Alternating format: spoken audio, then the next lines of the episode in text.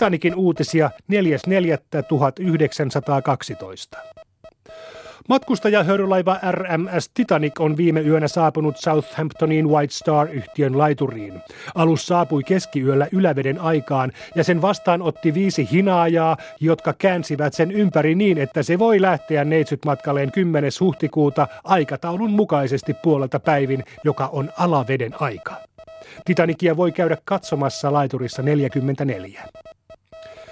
Titanikin sisaralus Olympic on ollut jo Englannin ja Amerikan välisessä liikenteessä vuodesta 1911.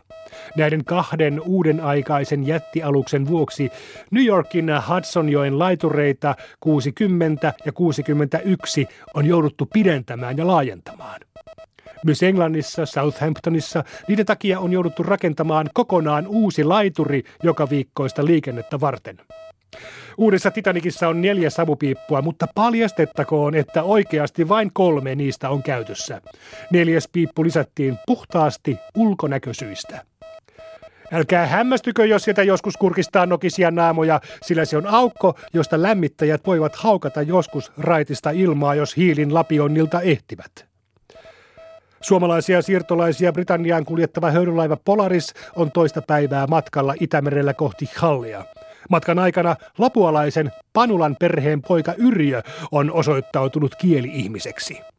Siirtolaisten opetellessa englannin kieltä Yrjö on hämmästyttänyt jopa aikuisia nopealla oppimisellaan ja puhuu englantia jo melkein kuin aito amerikkalainen. Seurapiiri uutisia. Yhdysvaltalainen kaivosmagnaatti Benjamin Guggenheim on matkustamassa RMS Titanicilla ensi viikolla Yhdysvaltoihin.